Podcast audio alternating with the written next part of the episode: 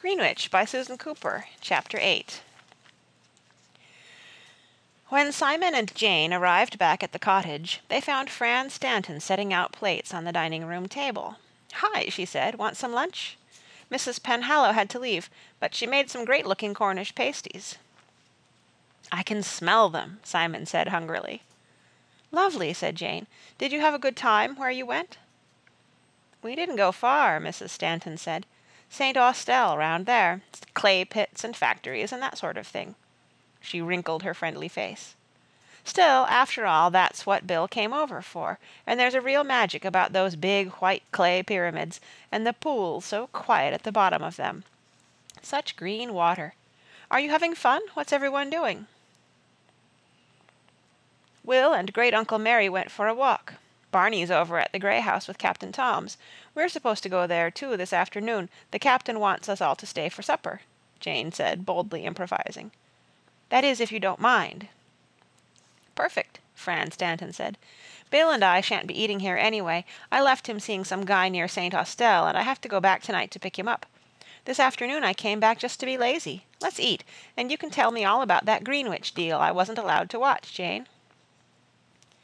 So Jane, with some difficulty, gave a description of the making of the Greenwitch as of a gay all-night party, an outing for the local girls, while Simon wolfed down Cornish pasties and tried not to catch her eye. Mrs. Stanton listened happily, shaking her blonde head in admiration. "It's just wonderful the way these old customs are kept up," she said. "And I think it's great they wouldn't let a foreigner watch. So many of our Indians back home, they let the white man in to watch their native dances, and before you know it the whole thing's just a tourist trap."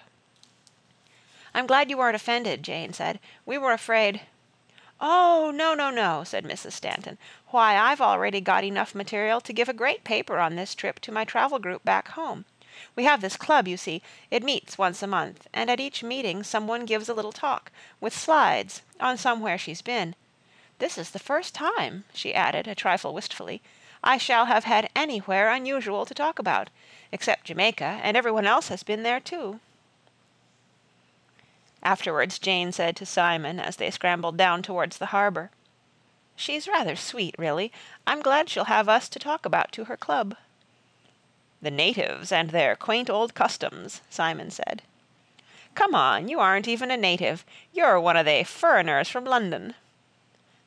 But I'm not so much outside it all as she is. Not her fault. She just comes from such a long way away, she isn't plugged in. Like all those people who go to the museum and look at the Grail and say, oh, how wonderful, without the least idea of what it really is. You mean people who used to look at it when it was there. Oh, Lord, yes. Well, anyway, said Jane, we'd be the same as Mrs. Stanton if we were in her country. Of course we would. That's not the point. They bickered amiably as they crossed the quay and started up the hill towards the Grey House. Pausing to get her breath, Jane looked back the way they had come. All at once she clutched the wall beside her and stood there staring. "Simon!" "What is it?" "Look!" Down in the harbor, in the very center of the quay, was the painter, the man of the dark. He sat on a folding stool before an easel, with a knapsack open on the ground beside him, and he was painting. There was no urgency in his movements. He sat there, tranquil and unhurried, dabbing at the canvas. Two visitors paused behind him to watch. He paid them no attention, but went serenely on with his work. "Just sitting there," Simon said, astounded. "It's a trick. It must be. Perhaps he has an accomplice, someone off doing things for him while he attracts our attention." Simon said slowly. There was no sign of anyone else having been in the caravan, and the farm looked as if it had been empty for years. "Let's go and tell the captain." But there was no need to tell him. At the Grey House they found Barney perched in a small high room overlooking the harbor, studying the painter through Captain Tom's largest telescope. The old man himself, having let them in, remained below. "This foot of mine," he said ruefully isn't too grand at climbing up and down stairs." "But I bet you he could see as much with his eyes shut, if he wanted to, as I can see through this thing," Barney said, squinting down the telescope with one eye closed and his face screwed up. He's special, you know, just like Gumerry. They're the same kind. But what kind is that, I wonder? said Jane thoughtfully. Who knows? Barney stood up, stretching.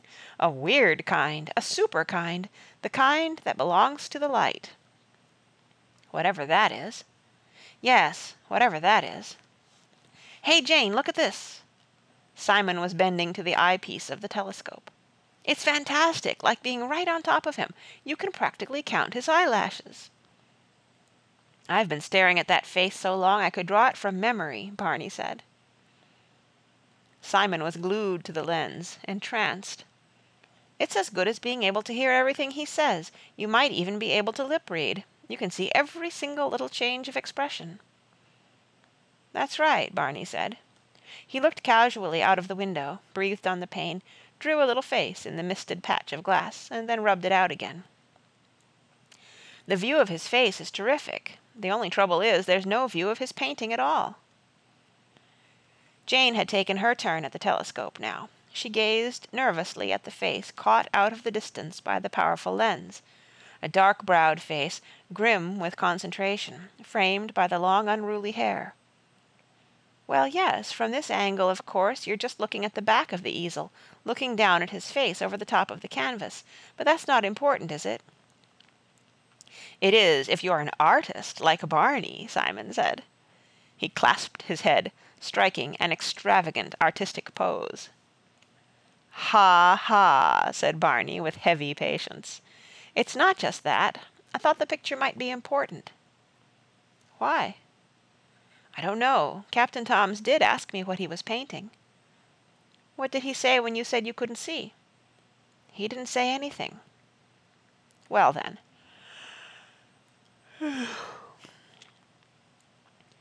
Your painter doesn't change his expression one bit, does he?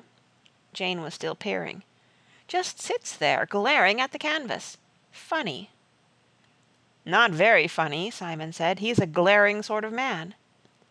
No, I mean it's funny that he doesn't look anywhere else.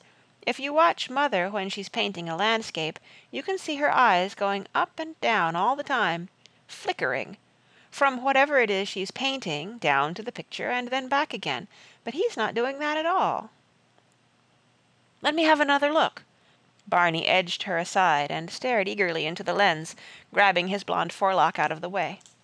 You know, you're right. Why didn't I notice that? He thumped his knee against with his fist.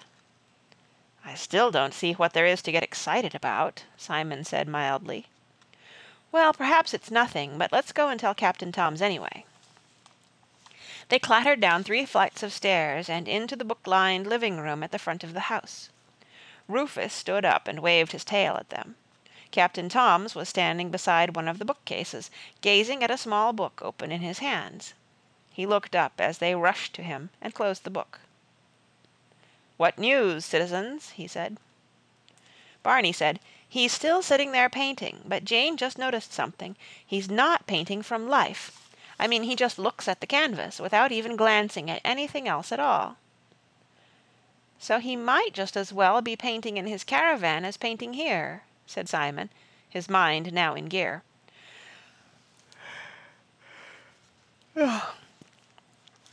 So he can't really be here to paint. He must be here for some other reason. That may be quite right, Captain Toms said. He parted the books on the nearest shelf carefully, and slipped his volume back. And then again, it may not be quite right. What do you mean? Jane said. The painting and the other reason may be one and the same thing. The only trouble is... Captain Toms stared up at his books as if willing them to speak. I can't for the life of me work out what that thing is all about. Hour after hour they watched, in turn. At length, after an early supper that might equally have been called a late tea, Jane and Simon sat again in the book-clothed living-room with Captain Toms. He puffed contentedly at a friendly-smelling pipe, grey hair wisping out round his bald head like the tonsure of some genial old monk. It'll be dark soon, Jane said, looking out at the orange-red sunset sky. He'll have to stop painting then. Yes, but he's still at it, Simon said, or Barney would have come down from the Eyrie. He prowled round the room, peering at the pictures that hung between the bookcases. I remember these ships from last year. The Golden Hind, the Mary and Ellen, the Lottery. That's a funny name for a ship. So it is, said Captain Toms, but suitable. and uh, strung them together. so if I like throw one in the grass and the other in the grass, and they're tight, they'll make a trip line. Uh-huh. Very cool. Very cool For a ninja indeed. to have a trip line. Very good for a ninja. So it is, said Captain Toms, but suitable. A lottery is a gamble of sorts, and she was owned by gamblers of sorts. She was a famous smuggler's ship. Smugglers? Simon's eyes gleamed. A regular trade it was in Cornwall two hundred years ago. Smuggling. They didn't even call it that. They called it fair trading. Fast little boats they had, beautiful sailors. Many a fair trader's boat was built right here in Trewisick. The old man gazed absently down at his pipe, turning it in his fingers, his eyes distant. But the tale of the lottery is a black tale, about an ancestor of mine I sometimes wish I could forget, though it's better to remember. Out of Polperro the lottery was, a beauty before the wind.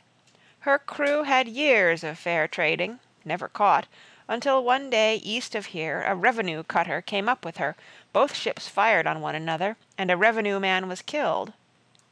Well now, killing was a different thing from smuggling. So all the crew of the lottery became hunted men. 'Tisn't hard to escape capture in Cornwall, and for a while they were all safe, and they might have been for longer, but one of the crew, Roger Toms, gave himself up to the revenue and turned king's evidence, telling them it was a shipmate of his called Tom Potter that fired the dire shot. And Roger Toms was your ancestor, Jane said. He was, poor misguided fellow. The folk of Polperro took him and set him on a boat bound for the Channel Isles, so he shouldn't be able to give evidence against Tom Potter in court. But the revenue brought him back again, and Tom Potter was arrested and tried at the Old Bailey in London, and hanged. And wasn't Potter guilty? Simon said. No one knows to this day. Polperro folk claimed he was innocent. Some even said Roger Toms fired the shot himself. But they may just have been protecting one of their own, for Tom Potter was born in Polperro, but Roger Toms was a Trewisick man. Simon said severely, He shouldn't have sneaked on his shipmate, even if Potter did do it. That's like murder. So it was, Captain Toms said gently. So it was, and Roger Toms never dared set foot in Cornwall again from that day until the day he died. But no one ever knew his real motives. Some Trewisick folk say that Potter was guilty, and that Toms gave him up for the sake of all the wives and children, thinking it sure that unless the one guilty man was were accused, sooner or later all the crew of the lottery would be taken and hanged. But most think black thoughts of him. He is the town's shame, not forgotten even yet. He looked out of the window at the darkening sky, and the blue eyes in the round cherubic face were suddenly hard. The very best and the very worst have come out of Cornwall. and come into her, too. Jane and Simon stared at him, puzzled. Before they could say anything, Barney came into the room. Your turn, Simon. Captain, do you think I could go and get some more of that super cake? Hungry work, watching, said Captain Toms solemnly. Of course you may. Thank you. Barney paused for a moment at the door, glancing round the room. Watch this, he said, and he reached for a switch and turned on the lights. Goodness, said Jane, blinking in the sudden brightness. It got really dark. We hadn't noticed we were talking. And he's still sitting out there, Barney said. Still? In the dark? How can he paint in the dark? Well, he is. He may not be painting what's in front of him, but he's still putting paint on that canvas, cool as a cucumber. The moon's up.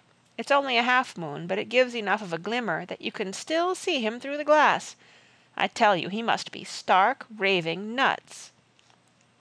Simon said, You don't remember the caravan. He's not nuts. He's from the dark. He went out of the room and up the stairs. Shrugging, Barney headed for the kitchen to fetch his cake.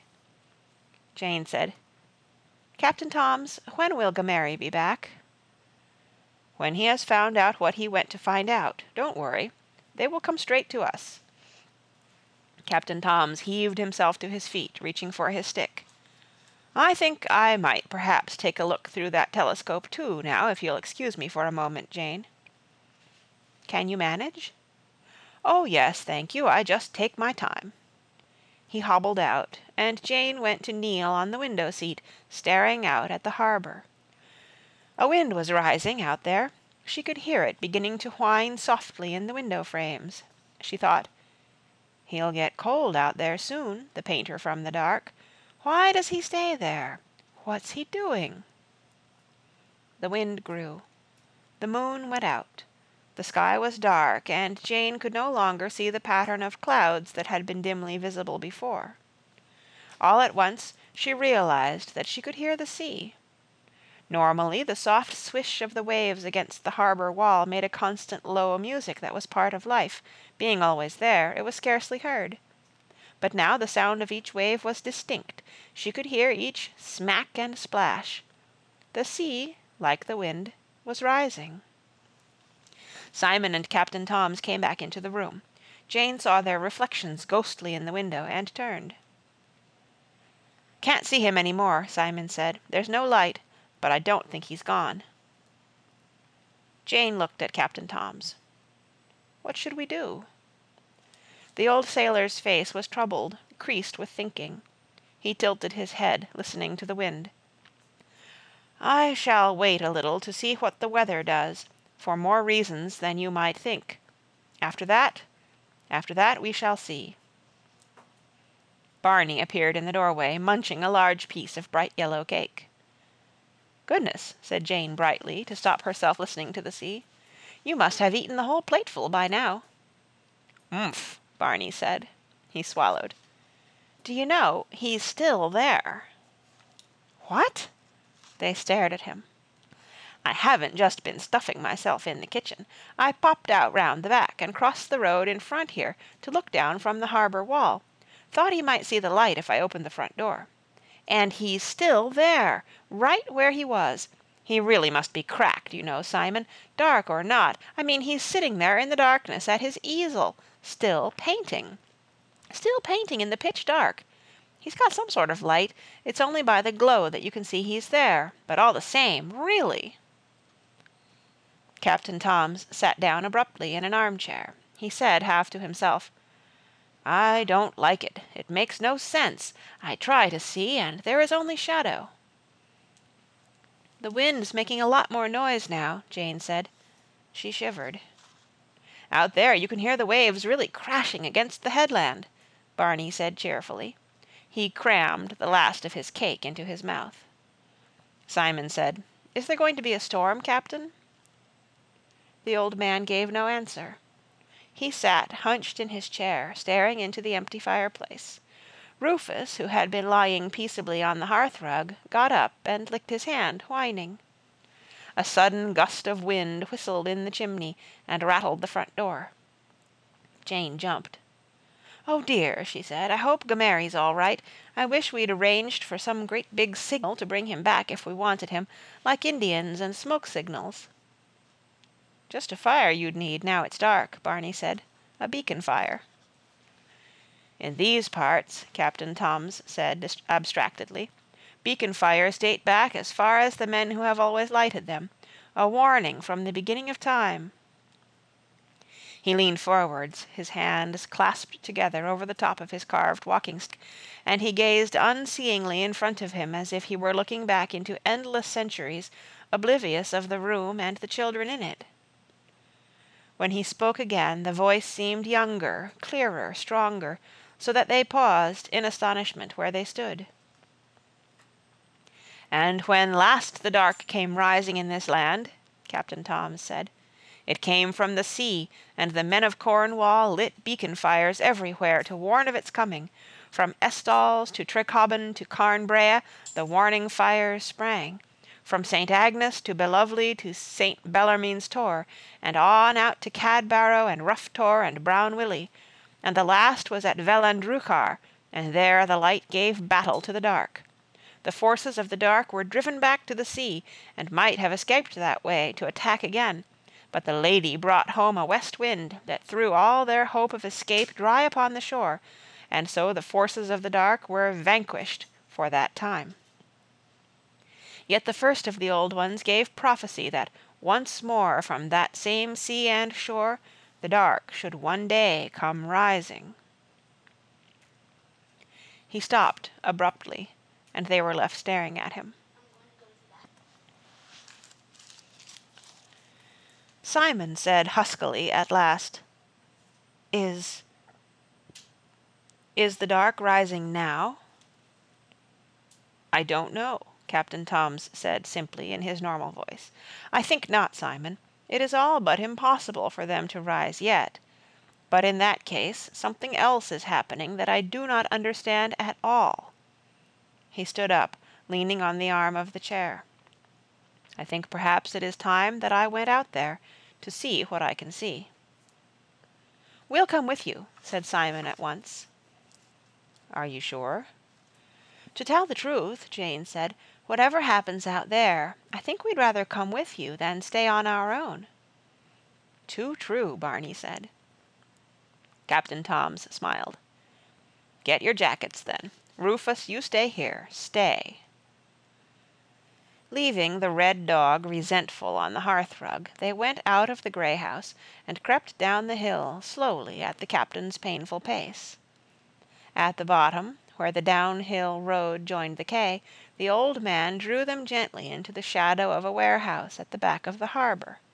Standing huddled there, whipped by the wind blowing in from the sea, they could see the painter from the dark not twenty yards from them, at the edge of the sea. The light around him made him clear. As Jane looked at him for the first time, she gasped, and heard the same instinctive strangled sound from the others. For the painter had no flashlight to make the pool of brightness that surrounded him. The light came from his painting. Green and blue and yellow it glowed there in the darkness, in great writhing, seething patterns, like a nest of snakes. Seeing it now for the first time, Jane felt an instant dreadful revulsion from the picture, its shape and colour and mood, yet she could not take her eyes from it. The man was still painting even now. With the wind grabbing at his clothes, and tilting his easel towards him so that he had to hold it still with one hand, he was yet daubing away frenziedly with a brush full of these strange, horrible colours, and to Jane's bemused eye it seemed that all the colours came from the brush itself, without the least pause for taking up new paint. It's horrible, Barney said violently. He spoke with great force, unthinking, but the wind whipped the words out of his mouth as soon as they were uttered. The painter, standing to windward, would not have heard him even if he had yelled at the top of his lungs. Now I see! Captain Toms suddenly thumped his stick on the ground, staring at the picture. That's it! Now I understand! He has painted his spells! Mana and wreck and leer! The power is all in the picture! I had forgotten it could be done! Now I see! Now I see! But too late! Too late! Jane said fearfully into the wind, Too late? And the wind rose howling in their ears, lashing at their faces, flinging salt spray into their eyes. There was no rain, nor any lightning or thunder. They heard only the wind and the crashing of the sea. They staggered backwards against the wall, pinned to it by the gale. Out on the quay the painter hunched his broad shoulders forwards, leaning into the wind to hold himself upright. He flung away his brush. Paints and papers rushed away from him and were gone on the wind. All that he held was the strange glimmering canvas. He raised it above his head and shouted some words in a tongue the children did not understand. And suddenly they heard a sound like nothing they had ever heard from the sea before, a great sucking, hissing noise, echoing from side to side of the little harbour. The wind died away. There was all at once a strong, very strong smell of the sea, a smell not of decay, but of foam, and waves, and fish, and seaweed, and tar, and wet sand, and shells. For a second the moon sailed out from behind a broken cloud, and they saw a great sideways impossible wave roll back to each side of the harbor, and up out of the water came a towering dark shape, twice as high as a man, looming over the painter, bringing with it even more overpoweringly the tremendous smell of the sea. The painter flung up his arms holding the canvas, thrusting it at the great black shape, and cried out in a voice that cracked with strain, "Stay! Stay, I charge you!" Captain Toms spoke softly, wonderingly, half to himself. "Watch for the green witch," he said. End of chapter 8